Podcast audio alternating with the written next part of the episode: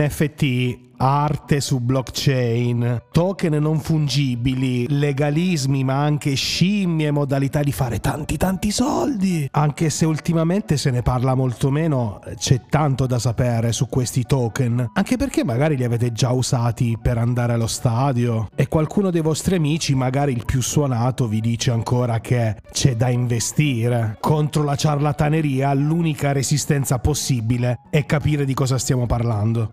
Questo è il podcast di Criptovaluta punto it, la voce italiana su Bitcoin e cripto. Tutto quello che conta senza peli sulla lingua.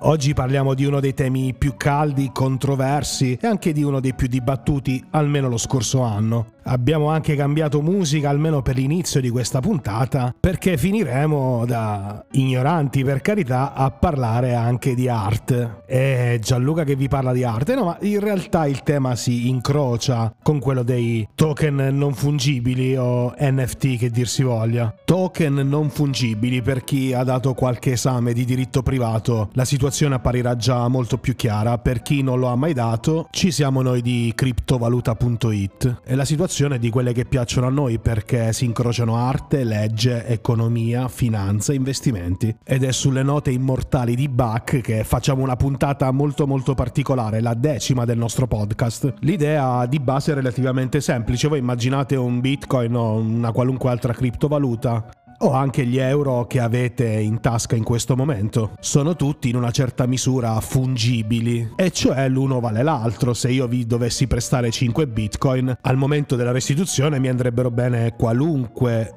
cinque bitcoin e non esattamente quelli che vi ho prestato. Le valute classiche sono appunto fungibili, vengono individuate per genere, e lo stesso vale per le criptovalute classiche. E allora questi N F T semplici sono dei gettoni cripto che hanno una loro individualità. L'idea è di quelle forti, ma non sul piano tecnico. In realtà sul piano tecnico è abbastanza facile da comprendere, ma su quello che sono già riusciti a produrre nella cultura, nella finanza, negli investimenti, nel mondo dell'arte. Perché l'idea di avere dei token che possiamo scambiarci via blockchain e di associarvi qualunque tipo di cosa è piaciuta davvero a tutti, sia a degli artisti indipendenti sia a quelli un po' più classici. E poi abbiamo visto arrivare brand, marche, capi di vestiario virtuali, ne sono successe di tutti i colori. E c'è anche una bella dose di speculazione, perché in tanti hanno fatto molti soldi con questo tipo di token. E so anche che molti di voi mi stanno ascoltando ascoltando perché vorrebbero la risposta alla domanda delle domande: ma Gianluca, posso fare soldi con i token non fungibili?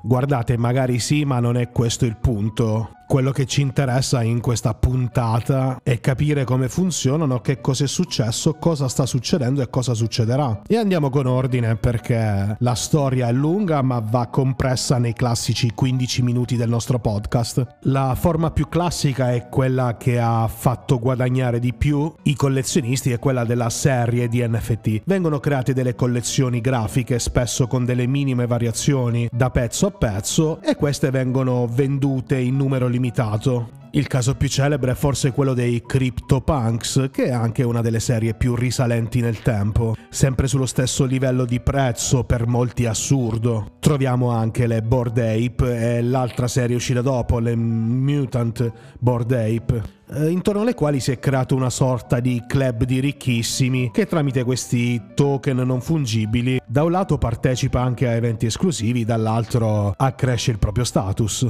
I prezzi non ve li dirò esattamente perché non ho idea di quando ascolterete questa puntata. Spesso superano quelli di appartamenti in una media città italiana. E tra i Bored Ape, tra i detentori di questi N F T, troviamo anche personaggi ricchi, ricchissimi: Snoop Dogg, Eminem, Justin Bieber, Paris Hilton. Per un certo periodo, anzi ancora adesso, tutti li vogliono. E c'è anche Neymar, ad esempio. Una situazione molto molto particolare. E per quanto possa sembrare a molti assurda, in realtà è un nuovo modo di coniugare un certo tipo di collezionismo. Pensiamo a determinati orologi in edizione limitata, pensiamo di recente anche alle scarpe di Nike e di altri marchi che tramite tante piccole edizioni puntano a creare una sorta di esclusività percepita. Quindi non è questo il meccanismo che ha reso gli N F T popolari, è qualcosa che nel mondo già esiste, per quanto assurdo possa sembrare a tanti. Mi direte, sì, ma io un paio di scarpe da collezione posso comunque indossarle, uguale per un orologio. Ma la verità è che tanti di questi pezzi nel mondo reale finiscono in cassaforte e che difficilmente vedrete qualcuno presentarsi al ristorante con un orologio pezzo unico. Ovviamente non tutte le collezioni hanno avuto questa fortuna e il grande successo principalmente di questi due progetti ha innescato tanti emuli su temi diversi. E partendo proprio da quest'idea, poi se ne sono sviluppate le altre affini. Pensate ai metaverse, questi universi virtuali. C'è stata un'idea di base con gli N F T. Da un lato si potevano personalizzare le proprietà degli indumenti virtuali, dall'altro quella degli appezzamenti di terreno virtuale. E ancora oggi, nonostante abbiamo affrontato un bear market importante anche per questo settore, ci sono appezzamenti di terra su The Sandbox e su altri sistemi simili che valgono quanto un pezzettino di terreno nel mondo reale. Per i più svegli la differenza però dovrebbe essere già abbastanza palese. Nel primo caso parliamo di un collezionismo simile a quello dell'arte, che però non ha un'utilità diretta. Nel secondo caso invece questo tipo di token permettono di fare qualcosa che non potremmo fare senza, ad esempio avere delle costruzioni in un determinato mondo o partecipare a certi eventi che sono riservati a chi detiene questo tipo di proprietà. E da qui poi la strada è stata tutta in discesa. I grandi marchi hanno deciso di fare N F T commemorativi di determinati eventi, allo scopo di fidelizzare la clientela. Altri li hanno utilizzati, pensate anche a un paio di squadre di calcio in Italia, per emettere biglietti digitali per lo stadio. Qualcuno si sta muovendo nei concerti e addirittura c'è chi vende parte delle royalty della sua musica ai detentori di determinati N F T. Siamo a metà puntata e ci prendiamo qualche secondo di pausa. Se ti è piaciuta la puntata fino adesso del podcast di Criptovaluta punto it, lascia un feedback. Dove? Sulla piattaforma che stai utilizzando per ascoltarci. Ah, e se stai guidando non farlo adesso. Possiamo aspettare qualche minuto, ma non dimenticarlo. Rieccoci nel vecchio assetto, perché in realtà poi i token non fungibili sono parte di quel macro mondo cripto che seguiamo tutti i giorni su Criptovaluta punto it e anche una volta a settimana su questo podcast. Quindi abbiamo detto ci sono collezioni artistiche sulla cui arte si può sicuramente dibattere, ma non siamo noi gli arbitri dell'eleganza. E troviamo qualche iniziativa commerciale. Guarda, i primi nomi che ci vengono in mente sono sicuramente quello di Starbucks, quello di Dolce e Gabbana, di Adidas, le poste giapponesi e quelle svizzere, Nazioni Unite, Unicef. I nomi sono stati veramente tanti e qui però dovremmo fare un primo distinguo. Non è vero che siccome ci sono tanti nomi importanti allora qualunque token non fungibile potrebbe valere un pacco di soldi.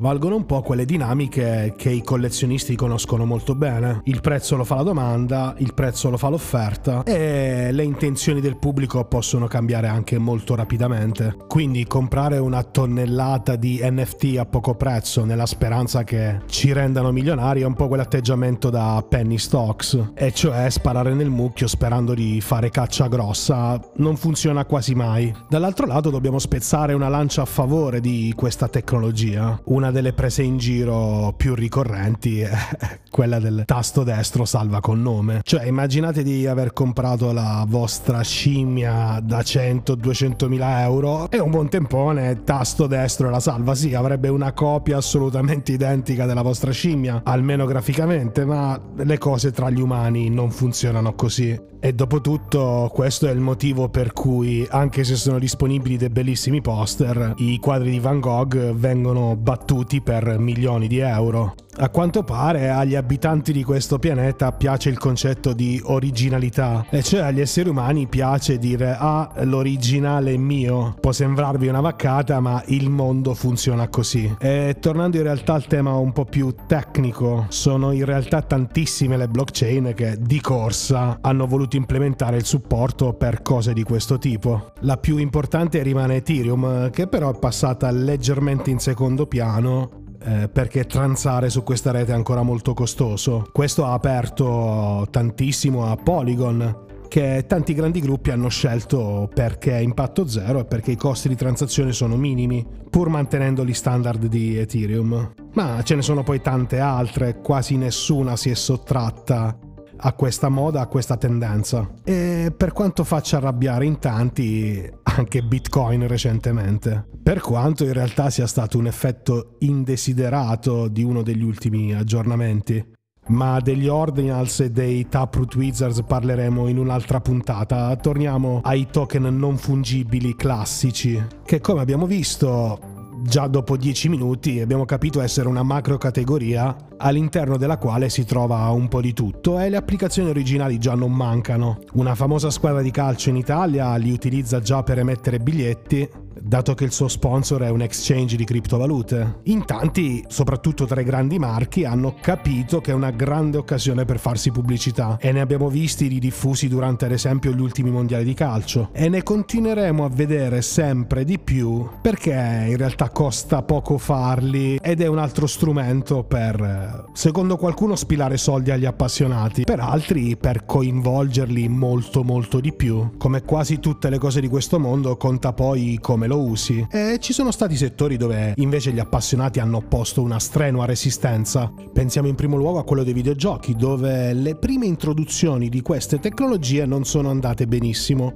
L'idea delle case madri, che sono molto brave a spremere fino all'ultimo centesimo i giocatori, era di tokenizzare determinati oggetti dei giochi, eh, col fatto che poi erano loro ad emetterli e quindi a, a guadagnare ancora di più. Su questo specifico tema abbiamo sostenuto sempre una posizione un po' particolare su Criptovaluta punto it, e cioè che potrebbe esserci spazio per i token non fungibili nel mondo dei videogiochi, a patto che si crei un mercato dove anche i giocatori possono cercare di guadagnare, non ritenendo però corrette quelle polemiche di ah, allora tutto diventerà un mercato, tutto è già un mercato, e dare la possibilità a tutti di parteciparvi forse aiuterebbe a rendere le cose più eque. Nonostante il mondo cripto comunque vada avanti a ritmi forsennati, i token non fungibili sono ancora all'inizio della loro avventura. Esistono come tecnologia e si stanno facendo i primi esperimenti anche commerciali. La tecnologia è qui per rimanere? Molto probabilmente sì, per quanto i prezzi durante l'ultima bull run siano sembrati assolutamente assurdi a tanti, anche a tante persone di buon senso.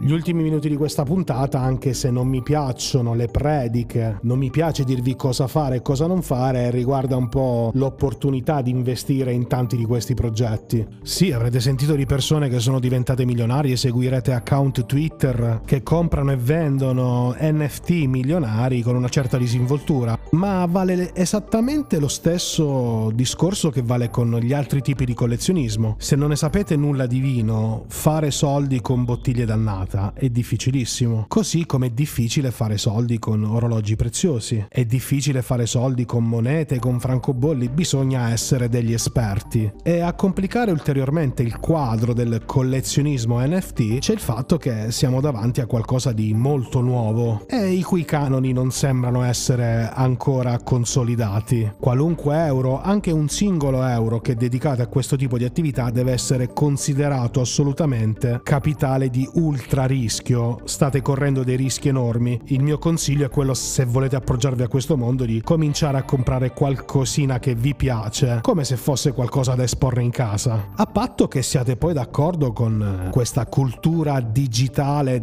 della proprietà e dell'originalità, che ovviamente è un costrutto sociale e non è scolpita nella pietra. Eh, occhio anche a chi vi propone progetti che un giorno partiranno, un giorno andremo, un giorno faremo. Tanti di questi progetti poi chiudono baracca e burattini e fugono con il malloppo. Eh, se dovessimo collocare il mondo N F T al pari di quello cripto, siamo ancora qua nel Far West, in tutti i sensi, perché poi Far West in italiano ha un'accezione un po' negativa. Ci sono grandi opportunità, ma ci sono anche tantissimi rischi, e se pensate di svoltare comprando a caso degli N F T, mi dispiace, non sarò io a darvi questo consiglio. Su Criptovaluta punto it ci occupiamo praticamente ogni giorno di questioni legate al mondo degli N F T, delle nuove serie, delle nuove collezioni che hanno un minimo di interesse commerciale, e il mio invito è a seguirci sul sito, sul canale Telegram, sull'account Twitter, non perché siamo dei collezionisti che vanno sempre a colpo sicuro, ma per capire che cosa sta succedendo nel settore. La decima puntata finisce qui, con un predicozzo che avrei preferito non fare, ma bisogna approcciarsi alle cose in modo intelligente, soprattutto quando sono nuove come quelle del mondo dei token non fungibili. Se ti è piaciuto questo episodio del podcast di Criptovaluta punto it, non dimenticare di seguirci e di lasciare un feedback. Se vuoi continuare a restare informato sul mondo di Bitcoin e cripto, puoi trovarci all'indirizzo w w w punto criptovaluta punto it, su Twitter e su Telegram.